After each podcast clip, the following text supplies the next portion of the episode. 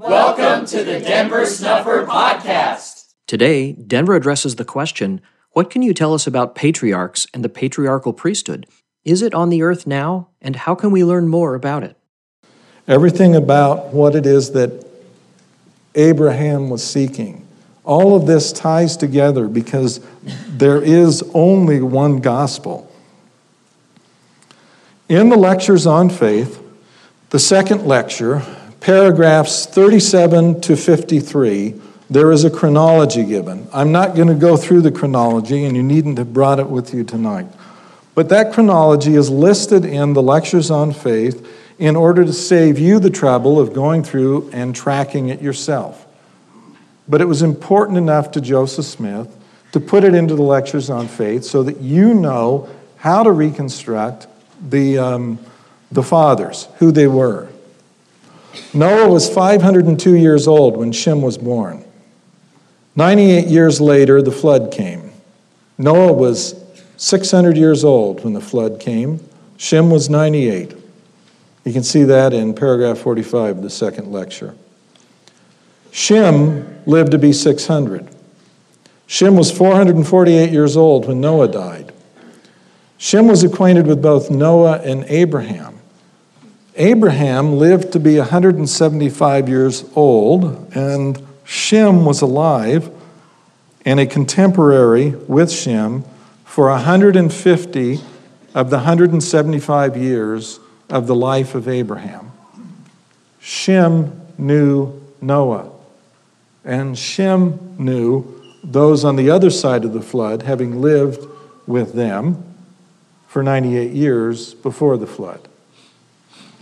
Abraham had the records of the fathers. Look at Abraham chapter 1, verse 31. But the records of the fathers, even the patriarchs, concerning the right of priesthood, the Lord my God preserved in mine own hands. Therefore, a knowledge of the beginning of the creation, and also of the planets, and of the stars as they were made known unto the fathers, have I kept even unto this day. And I shall endeavor to write some of these things upon this record for the benefit of my posterity that shall come after me. Since Abraham was acquainted with the priesthood that belonged to the fathers, and since Abraham had a knowledge that was reckoned from priesthood that goes back to the time of the patriarchs. He, as a consequence of possessing that, knew about the beginning of creation, knew about the planets, knew about the stars, as they were made known unto the fathers. Go back to Doctrine and Covenants, section 121. It's talking about um, our dispensation, I want to look at, at beginning about verse 28. A time to come in the which nothing should be withheld, whether there be one God or many gods, they shall be manifest. Because that's included within the knowledge that the first fathers had. That's included with what was here at one time. All thrones and dominions, principalities and powers shall be revealed and set forth upon all who have endured valiantly for the gospel of Jesus Christ. And also, if there be bounds set to the heavens or the seas, and to the dry land, or to the sun, moon, or stars, all of the times of the revolutions, all the appointed days, months, and years, and all the days of their days, months, and years, and all the glorious laws, set times, shall be revealed in the days of the dispensation, the fullness of times. According to that which was ordained in the midst of the council of the eternal God, of all other gods, before this world was that should be reserved unto the finishing and the end thereof, when every man shall enter into his eternal presence and into his immortal rest. Abraham is not merely talking about something both in this verse Abraham 131 as well as what we encounter later on in the book of Abraham about the various um, stars that were shown to him and the relationship between them and his facsimile number two, as I recollect, that is um, an effort to lay out a, um, a relationship in the heavens between certain um, positions of glory and authority. But Abraham is testifying that it was part of the original gospel that was entrusted to the fathers and that those records were handed down to him. Um, in Doctrine and Covenants, section 121, we find out that that's part of what is supposed to have been included within and is ultimately scheduled for Revelation 2, those that will receive um, the restoration of the gospel when it is fully upon the earth in the dispensation of the fullness of times. Abraham's record is a testimony about this knowledge of the heavens. Such knowledge was part of the original gospel that was entrusted to the fathers. The records of the first fathers were handed down to him. We are told likewise in Doctrine and Covenants, section 121, that knowledge is part of what is supposed to be included within and is ultimately scheduled for revelation to those who will receive the restoration of the gospel when it is fully upon the earth in the dispensation of the fullness of times. This knowledge can only return to us through revelation. When it does return, then we, like Abraham, will be at last in possession of the gospel Abraham knew, studied, and taught. Though the Egyptians tried to preserve the things that came down from the beginning, as we read in, in, um, in the book of Abraham, the Pharaoh sought earnestly to imitate the order that came down from the beginning. And, and the Pharaoh succeeded in large measure in doing that. And he, he, he was a righteous man. Pharaoh, being a righteous man, established his kingdom, judged his people wisely, justly all his days, seeking earnestly to imitate that order established by the fathers in the first generations, in the days of the first patriarchal reign, even the reign of Adam, as also Noah his father. Pharaoh was not out there freelancing, he was trying to imitate something, and Egypt did a good job of preserving some things that have fallen into decay elsewhere. But the restoration through Joseph Smith, and the, the promises that were made to the fathers, and the statement that was made by Moroni to Joseph on the evening that he came to him and talked about and reworded the promise given through uh, Malachi. All of these are pointing to something that is at this moment still incomplete, a work that is at this moment still undone, a project that remains for us if we will receive it to finally receive. This points to a work that at this moment is still undone, a project that remains for us if we will receive it, but it will require revelation from heaven to be able to restore it. Therefore, it will require people willing to receive new revelation. Because the way in which Zion is going to come about is going to necessarily be something that is so comfortable and so familiar on the earth as a pattern, reflecting what it is that exists in the heavens, that they who come not only do not burn them up, but they fall upon them and they kiss their necks. Because at last they have a sister and a brother on the earth united by belief, united by covenant, united by knowledge, united by light and truth, or, in other words, the glory of God, which is intelligence. Because the purpose of the gospel has always been to inform to edify, to raise up, to instruct. It was never meant to be reduced to something that is merely repetitious. It was intended to challenge you to your very core in what you do and what you think and how you act. It's intended to make you godlike in your understanding.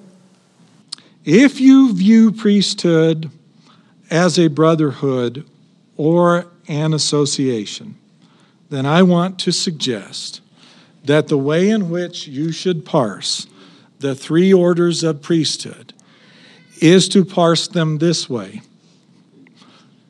As among men, it's merely a brotherhood of men. As between mankind and the heavens, the first order is an order in which there is an association between men and angels. The second order is an order in which there is an association between mankind and the Son of God. And the third order, the highest order, the patriarchal order, brings one into contact with the patriarch who, of all the names that he could choose to be called by, chooses to have us call him our Father who art in heaven. The third grand order being sonship to the Father, an association with Him who sits in the bosom of eternity and sustains all the creation. The highest priesthood is an association with the Father, brought about as a consequence of the Father calling my Son. It is the holy order after the Son of God because those who inherit that become, by definition, his sons. They are the church of the firstborn because they are in association with and made by the Father equal to all those who rise up to be firstborn. The other reason why I think patriarchal ought to be viewed as the highest form is because the priesthood which began with Adam was priesthood which was after the order of the Son of God. That priesthood after the order of the Son of God descended from Adam down to the time of Enoch, and then it got renamed the priesthood after the order of Enoch. These are the patriarchs, and therefore their priesthood, in the original form of the holy order, can rightly be named patriarchal priesthood because it was the priesthood of the original patriarchs of mankind. When Adam promises that the priesthood that was in the beginning is going to return at the end of the world also, he is talking about a return at the end of the world of that priesthood which was held by the original patriarchs, a time when, for generations, it was unitary. There was only one. And the, the designation, the correct designation of that priesthood is the holy priesthood or the holy order after the order of the Son of God. It's a long name, but it was that priesthood that was held by the patriarchs. As a consequence of it being that priesthood held by the original patriarchs, which was in the beginning of the world and is to return at the end of the world also, I prefer to regard the highest order under the name designation of patriarchal priesthood. If you go to Doctrine and Covenants, section 84, verse 6, and the sons of Moses according to the holy priesthood, which he received under the hand of his father in law Jethro. Now, just to remind you about this, Jethro was a Midianite. He was a descendant of Midian. Midian was the son of Keturah. Keturah was the wife of Abraham after Sarah.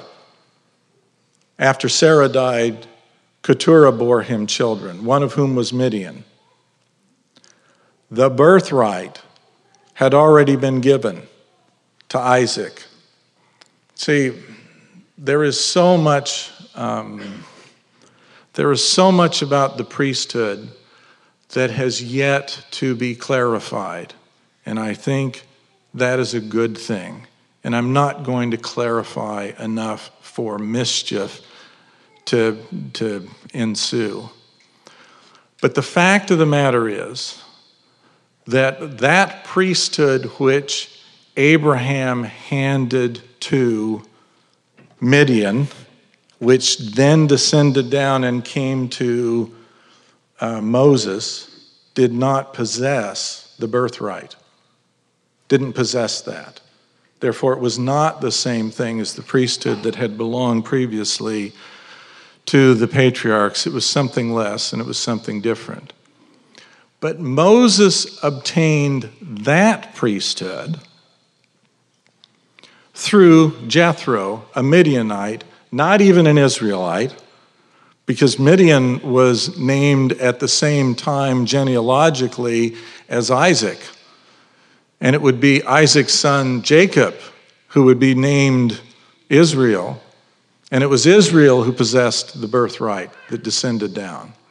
And so Moses inherited a form of priesthood that was by its very nature lesser. It's one of the reasons why the prophets of the Old Testament all had to be ordained directly by heaven uh, in order to obtain what they obtained.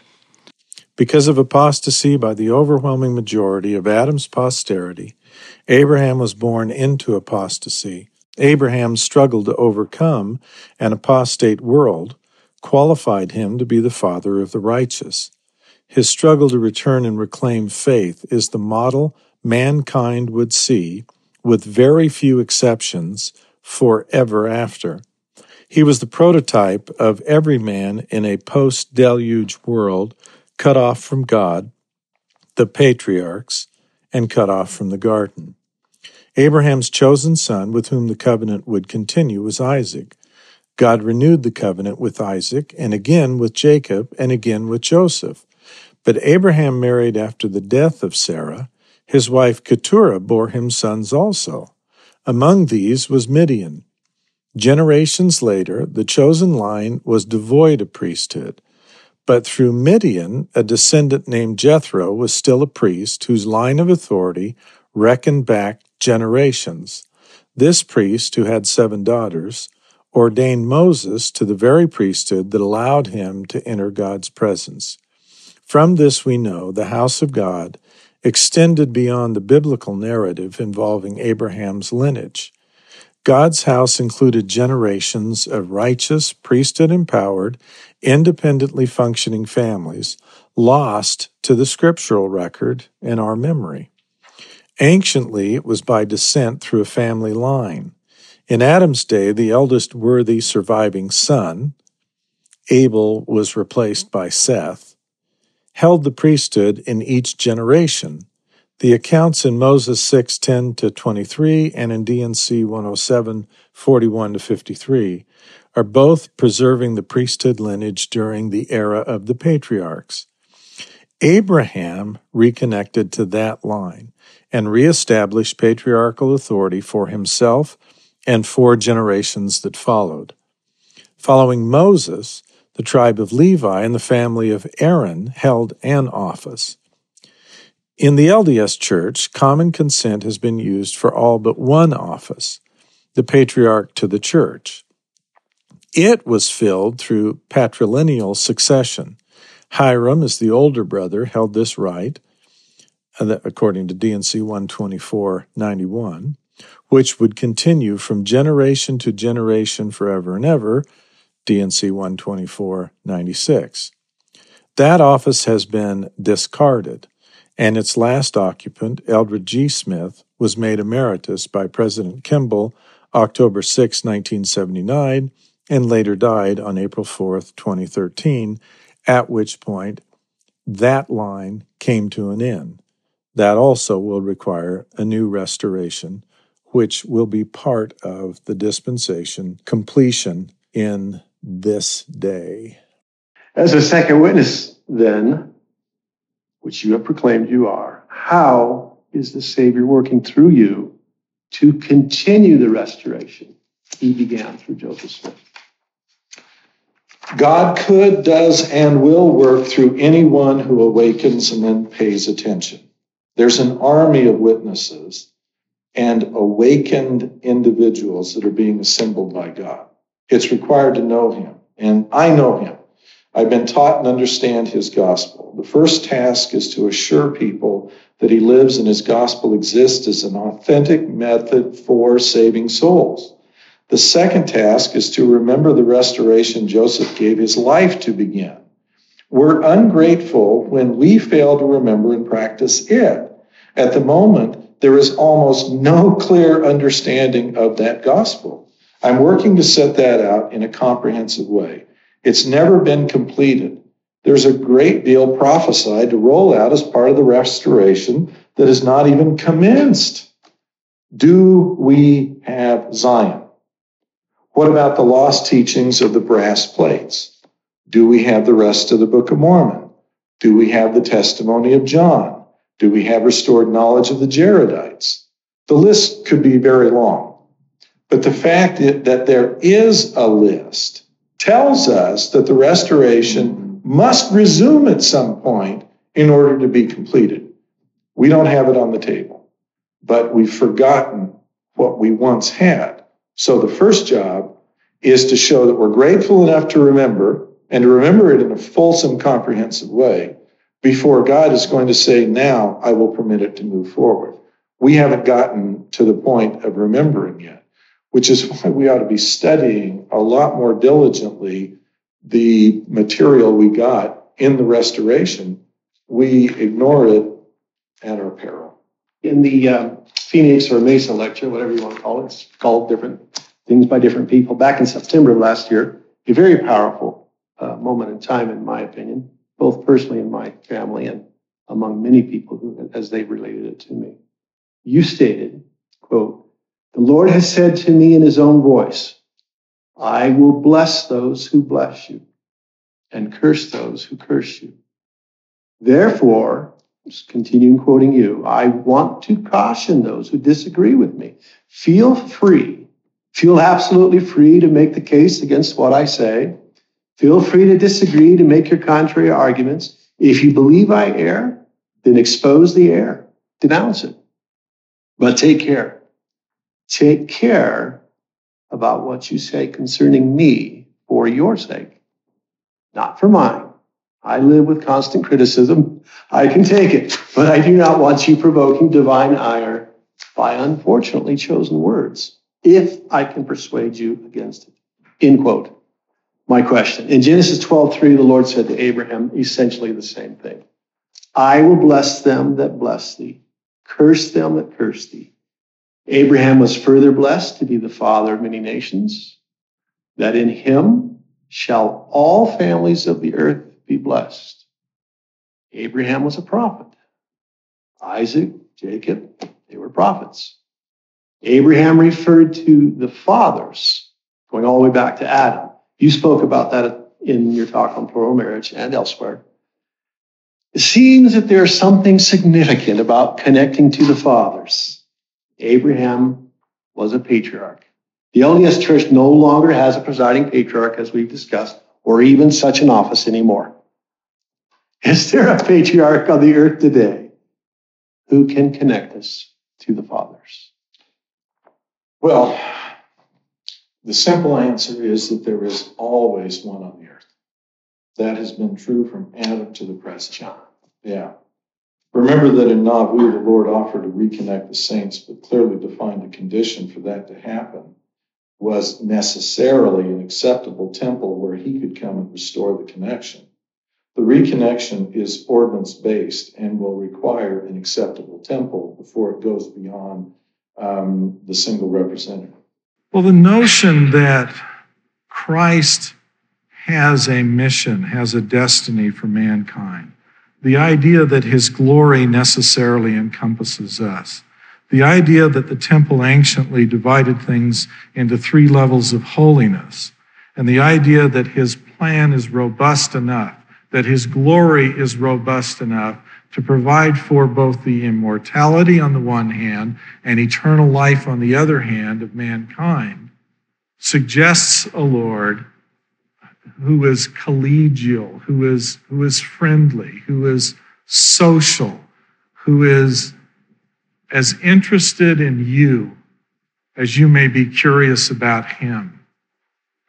A person who in describing his own glory necessarily includes within it others is the kind of being worthy of worship and worthy of admiration. In January of 1844, now this is some eight years post Kirtland Temple. Um, this is in January of 1844. Joseph is talking about Elijah, and he says, The Bible says, I will. This is taken from Foster, front of uh, Robert D. Foster's hotel in the uh, nearby the Nauvoo Temple, then under construction, Wilford Woodruff's journal. The Bible says, I will send you Elijah. Boy, he put quotes in it too. But good for Wilford, man. He's better than my transcription machine in that respect. Uh, the Bible says, I will send you Elijah before the great and dreadful day of the Lord. Of course, he misspelled dreadful. He spells it like dreadlocks instead of like day of the Lord uh, come that he shall turn the hearts of the fathers to the children, the hearts of the children to the fathers, lest I come, smite the whole earth with a curse. Now, the word turn here should be uh, translated bind or seal. But what is the object of this important mission, or how is it to be fulfilled? Keys are to be delivered. The spirit of Elijah is to come to be delivered, to come. Uh, the gospel to be established. Saints of God gathered, Zion built up, and the saints to come up as saviors on Mount Zion. How are they to become saviors on Mount Zion? Uh, by building temples, erecting baptismal fonts, going and receiving ordinances, baptisms, confirmations, washings, anointings, ordinations, and sealing powers upon our heads in behalf of all our progenitors who are dead, and redeem them that they may come forth in the first res- resurrection, be exalted to thrones, and so on. And then Joseph laments. This is the only guy. This, this is an important talk, and this is the only guy that records this. Wilford Woodruff. And Woodruff records Joseph saying, I would to God that this temple was now done, that we might go into it and get the work and improve on our time and make use of the seals while they're on the earth. Saints have none too much time to save and redeem their dead, together with their living relatives, that they may be saved also before the earth will be smitten. And then this is the place where Joseph says, he's talking about Elijah. He's talking about the seals being on the earth, and he's talking about preparing for Zion. And in this context, in January of 1844, this is where Joseph says, There's been a great difficulty in getting anything into the heads of this generation. It's been like splitting hemlock knots with a corn dodger for a wedge and a pumpkin for a beetle. Even the saints are slow to understand. I've tried for a number of years to get the minds of the saints prepared to receive the things of God. But we frequently see some of them, after suffering all they have for the work of God, will fly to pieces like glass as soon as anything comes that's contrary to their traditions. They cannot stand the fire at all. How many will be able to abide a celestial law and go through and receive their exaltation? I'm unable to say. But many are called and few are chosen.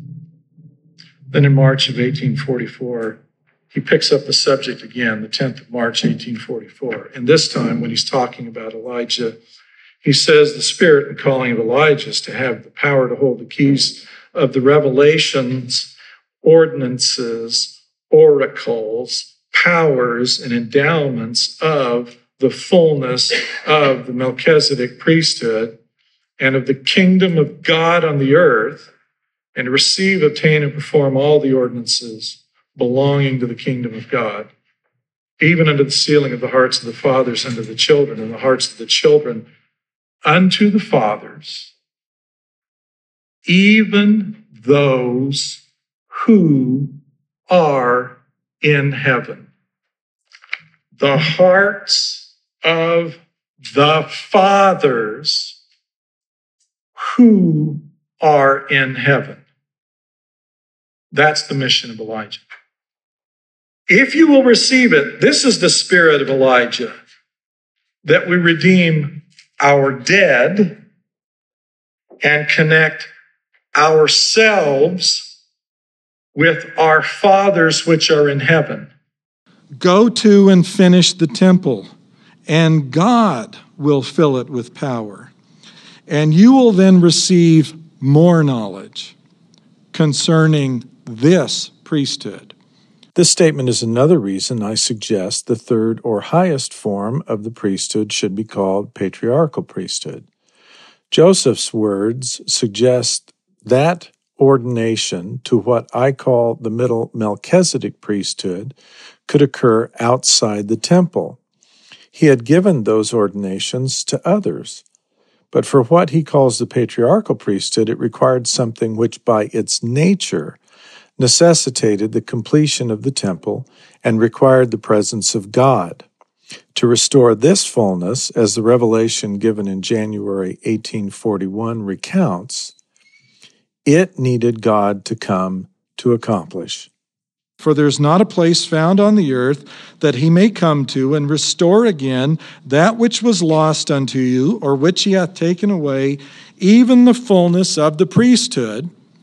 It requires him, God, to come to that place, and for him, God, to restore to you that which has been taken away, the fullness. Go to, you finish the temple. God will fill it with power. You will then receive more knowledge concerning this priesthood. The foregoing are excerpts taken from Denver's 40 Years in Mormonism series, talk number 4, entitled Covenants, given in Centerville, Utah on October 6, 2013. Denver's 40 Years in Mormonism series, talk number 5, entitled Priesthood, given in Orem, Utah on November 2, 2013. Denver's 40 Years in Mormonism series, talk number 10, entitled Preserving the Restoration, given in Mesa, Arizona on September 9, 2014, including footnote 51 found on page 10. A Q&A session entitled A Visit with Denver Snuffer, held on May 13, 2015. His talk entitled Christ's Discourse on the Road to Emmaus, given in Fairview, Utah on April 14, 2007 and his talk entitled The Mission of Elijah Reconsidered, given in Spanish Fork, Utah on October 14, 2011. If you have questions or ideas for topics that you would like to have covered in this podcast, please submit them for consideration to questions at denversnufferpodcast.com. You can request baptism by visiting bornofwater.org a complete collection of Denver's talks, lectures, and papers is available to download free of charge at restorationarchives.com. This podcast is a volunteer effort produced under the direction of Denver Snuffer. We hope you'll share it with everyone interested in learning more about Christ, the coming Zion, and the restoration of authentic Christianity now underway in our time.